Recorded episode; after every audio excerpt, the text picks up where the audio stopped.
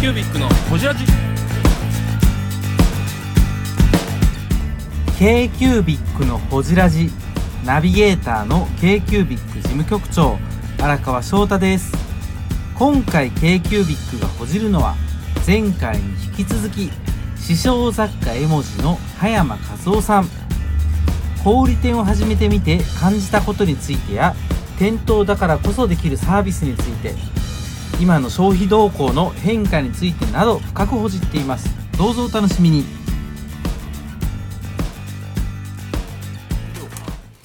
あーおじまちじゃないわミュージアムかなんあかーみみああの僕あり一ます回ね行った、うんああそこの空堀界隈のジオラマがうちの店の周あ中にジオラマあるジオラマうん街並み再現りし街てるあ再現してる再現してる一角の家がうちの絵文字、えそうなの、うん、へえあの角をやってんの角をやってる、うんあそうなんやへえ、はい、昔はああいうあの街並みののあの感じあの感じでで下がレンガ敷きになっててっていう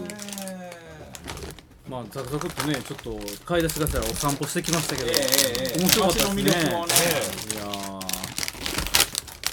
ブラ絵文字ですー、ブラエ絵モ文ジ字。ぜひちょっとまだ絵文字来たことがない方はね、来ていただければ。街か街から楽しめるねねそう考えるとね面まあお休みの日とかこの街あたりをその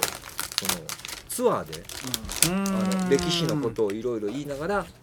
回ってるところも多いいかにも大阪の観光できてる感じうんしますね。できて面白いわ。しかもなんかその一般的な観光じゃなくてうん地元にほんまに密着した感じそうでですすねね。ううんんなんかその話を聞くだけで面白い面白い。そううん歴史を逆に感じますよねううんん。京都はあんのこういうのやっぱりツアー実はそうその、ま、京都かってそのいろんな町の名前からありますけど京都の場合だとあのーそういうのよりもどっちかというともう歴史的なこととかもう本当歴史売りにしてるじゃない京都あっーてだからもっとそのメジャーなことしか言わないですねなるほどね幕末のなんそとうそうかとそうかそうそうそう一般受けのするようなるなほどそのえっと B 級話はないないもうここ採石場やったとかはないですようーねんまあ実際さその、M、あの言葉ではなかなか伝えにくいけど M 字のとこ来たら両方にあの谷谷ができててうん。でそこがその昔瓦を作ったあじゃあ瓦の粘土を取粘った土とだねまあ、そんなん今言われて初めてああって思うけど、うん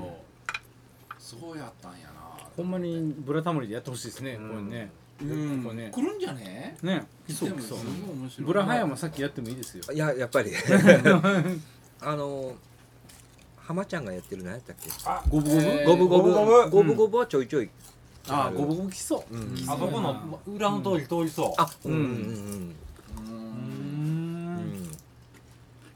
ゴブゴブってまだやってるんですかゴブゴブあのあの東野と一緒にある人がえそうそう東野変わったよねあ変わった論文のあつしなあつしなったやつやつやつあそうなんやあでさっきのあの琴美とかも行ってたからあそうなんやうんあのだけのおえ好み焼きーえーやお好み焼き屋あの予算の安そうな番組ねね。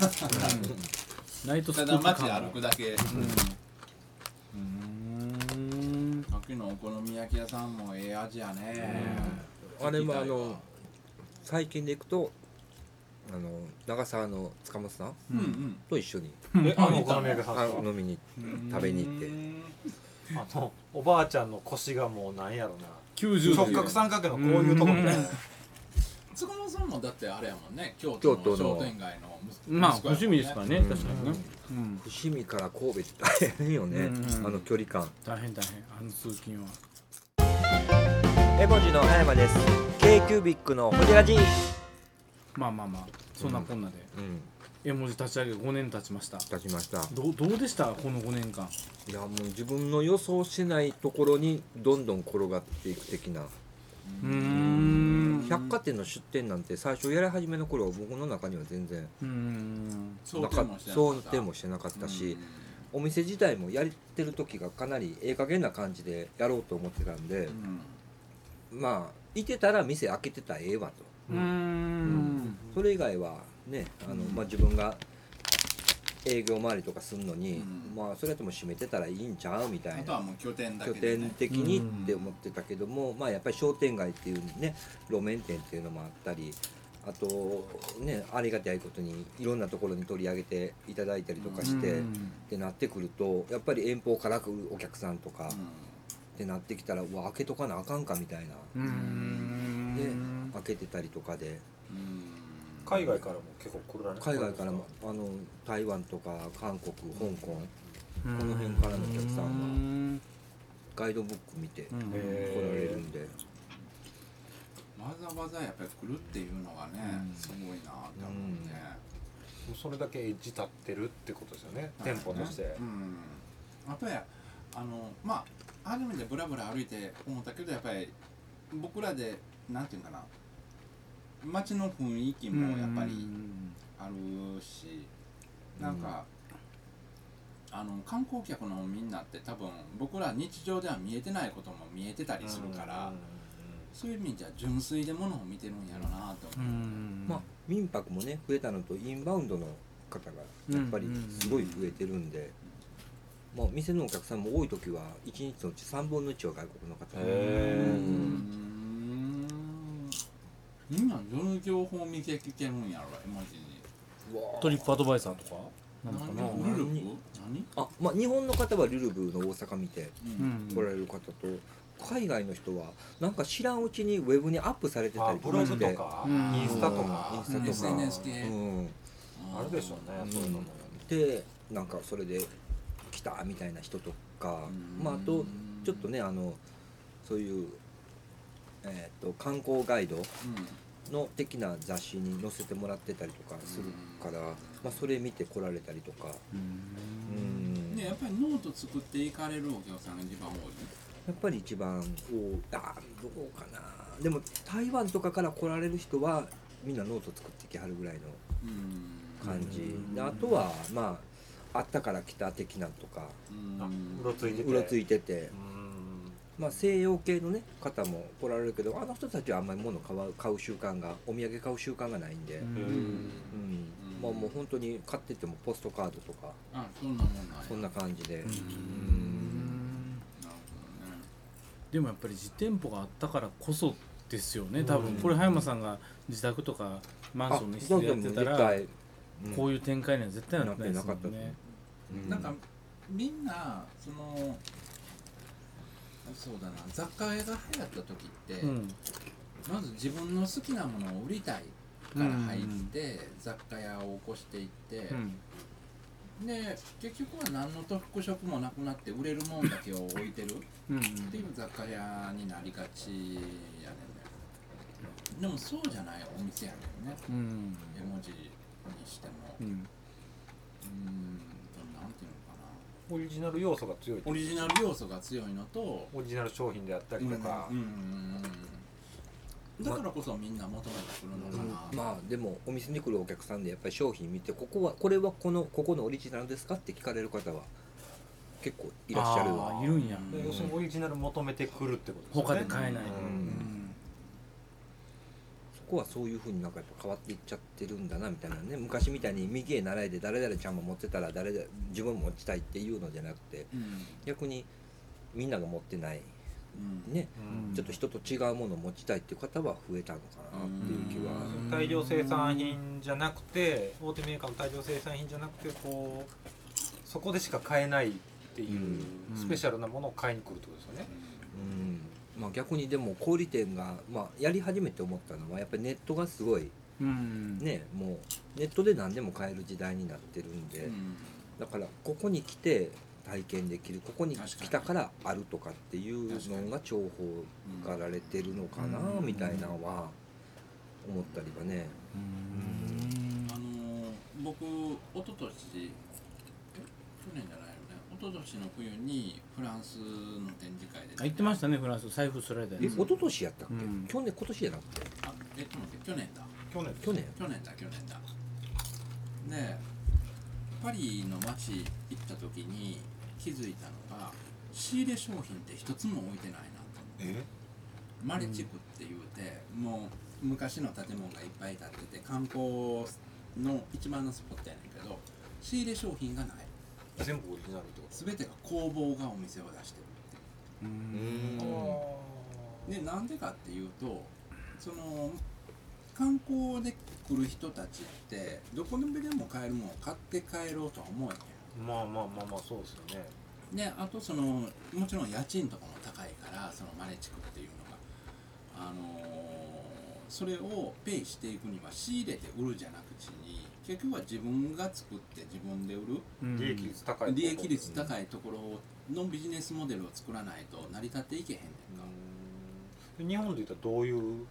とこになるんですか例えば例えばですよ東京とかうん日本で言うたらどこがあるんやだでもあのないなって思った日本にはないなってちょっと思った PB ですよね土屋カバンみたいなあの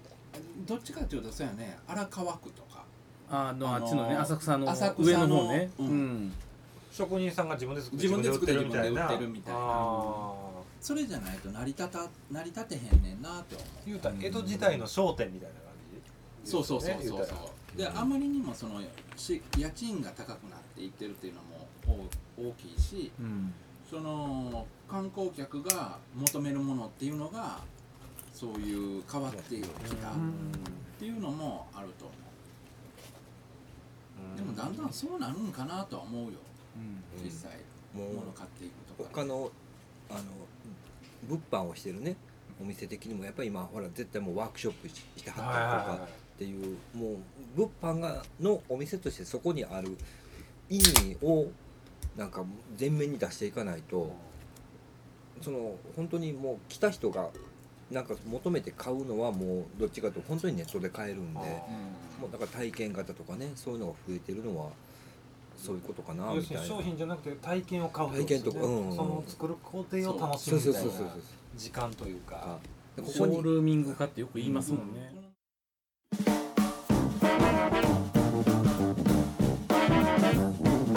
K-Cubic のホジラジではリスナーの皆様からメッセージをお待ちしておりますアドレスは info.kcubic3.com info.kcubic3.com もしくは KQBIC サイトのメッセージフォームよりお願いします iTunes のコメント欄でもお待ちしております皆様のお便りせーのお待ちしています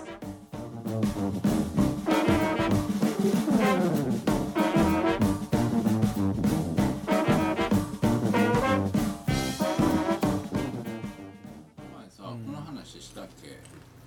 あの堺にあるあのおしゃれなあのスタバに行った話したしな聞いいてないかもえ堺に聞いてないおしゃれ最なスタ近でバがきたやつそうそう、うんめちゃくちゃおしゃれなスタバがあるとか、その「李昌の森」っていう、ううんんえっと博物館の横に、うんでこの前行ったって行ったら横に大学生ぐらいの男の子と女の子が座ってであれだ多分したかもあのー話してんねんなでその話してるので今晩のバイトのシフトの話してんうんうねんで女の子が「あの今日夜勤やねん」みたいな話してて、うんでちょっと今月生活苦しい生活うんお金ないから夜勤結構入れなあかんわ、うんっていう話してて自分の目の前にあるのは600円ぐらいのキャラメキャラメルマキアートみたいなのがあ ってなんかでこの子らのお金の使い方って何なんかなと思ってうんうんうんそれそれそれこそサードプレイスやうんうんね、うんサードプレイスの意味やんね、うん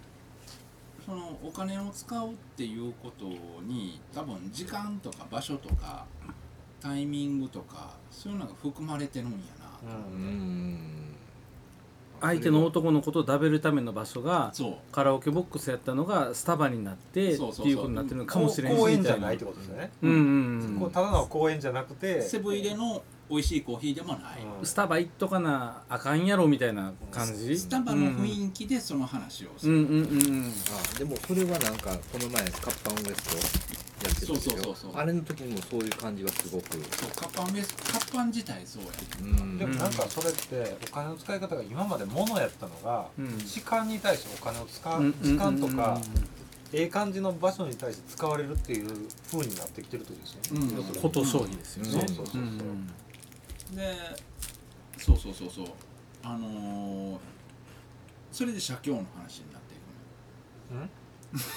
写の経そ,、はいそこそこからこ写っ経からカットします。どうぞ、社協の話。に何かが入ってないって言われてそうそうそう返そう返品されたうん紙の話をそしうてくそうだそうさいそうえー、ブングスキーラジオですブングスキーラジオ1年以上やってきてますブングスキーラジオ小野さんどんなラジオですかえーと2人がボソボソ話して1人がハキハキ喋るラジオですね高橋さんえなんですかね用意してませんで したあー楽しい曲やってます聞いてね全然楽しそうじゃないいいんじゃないですかこれはこれでそうかで僕が今回仕掛けたのがああの、あのメッセージの梅津先生のあのもっと複雑なこと仕掛けるであのまあもともとどっちにしろその春春先春先じゃないな夏前ぐらいからその社協用紙なんとかあのそんな問題が出てあのなんとかせなあかんなって思った時にちょうど堺の助成金でうん新しいお土産物を作りましょうっていう、うんそれの開発助成金を出しますうんっていうのがあってうんで僕アメリカ行ってる間にもう適当に写経用紙なんとかせなあかんしもう適当書いてあのガーッとこう埋めて出してんかでまあ運よくそれが受かってうんで結局そこで何を組み立てたかっていうとうーん写経要は滞在型にしてその時間と雰囲気を楽しんでもらうっていう中のメニューとして写経っていう写の経用紙を売るんじゃなくて体験を売る体験と時間とそれにその経験を売るお寺とか有名なとこ何個もあるんですかやっぱり堺にはねうんだから利休のいた寺とかそんな感じうんまあ、えっと徳川家康の墓があるえ家康の墓は東照宮でし東照ょ、宮でしょ分骨してる実はうん、南州寺にあるんですえそれとんでもじゃなくてほんまの話ほんまの話ですえ日え光知らん東照宮はの知ら何んのえ南州寺にあるじゃん日光東照宮でしょあいやのねあいやあの結構分骨してだかあらあーそうかそうかいそうかやいやいや一いやい回スタンプに植えたんじゃないやいや東照あ宮東照宮にあるのは影武者のお墓実はとんでもじゃねえかとんでもやとんでもや夏都市伝説や夏の陣で、えー、と実はあのー家康は死んで夏の陣終わって夏の陣で最終的にはえあの天ぷらで死んだんじゃなく って全部ね当たって死んだんじゃなくてでそれが埋葬されたのが堺っていうのがあるんだけどで僕が今回やりたかったのはあの例えば Airbnb とかでさうん民泊でお部屋いっぱいあるけど、うんその下に体験をいっぱい売ってんのうーんへツアーを。へえそれは楽しそうそれ面白そう、ん5000、8000とかで、うんいろんなその経験とかツアーで、うん今や例えば東京とかで一緒にご飯食べましょううと、んうんお料理するから一緒にご飯食べませんかで67人募って、うんあの一緒にご飯食べて酒飲んでる、家でそのそれをやりませんか言ってそういうチケットが売れてたりすうる、うんんに日本のトラディショナルな家の飯食わせるみたいなじゃん、へトラディショナルでもなくえでそれ誰がこう出るかって言うたらあの東京で働きに来てるサラリーマンがえやってたりする寂しいってこそう一緒にご飯なんか友達作りたいは一緒趣味の話をと語りたい外国人じゃなくてなとくいううんそういうのも売り手は外国人に売るつもりで作ったメニューをやったのにってうんいうんうこと、うんはあへーでもそういうのもあっ写て経は外国人向けでしょ写経に関してはまあ外国人向けにやるかなとは思うんだけど要はあの写経をものとしてお土産物物販として売るんじゃなしに、えー写経を書いてもらってそこから歩いてお寺まで行って本物をするでパンパうンんっていう経験ままでのツアーを売ろうとまあ、奉納した後に奉納しましたって言って証拠をもらうのが本来の御朱印帳主院長そうそううーん修行1個終わりましたっていうのが主院長、ご朱印帳持ったやんほんならうんそうそうそうそんなの絡めるよねね主院長っていうのは実はそのいそこのお寺行きましたスタンプを押してくださいじゃなしに、うん一個の修行を終わらしてはいあなたはこの修行終わりましたねうちのお寺で奉納されましたポンみたいなものやねんけど売るよご朱印帳 k q b i c のホジラジこの番組の提供は山本修行ロンド工房レアハウスでお送りしております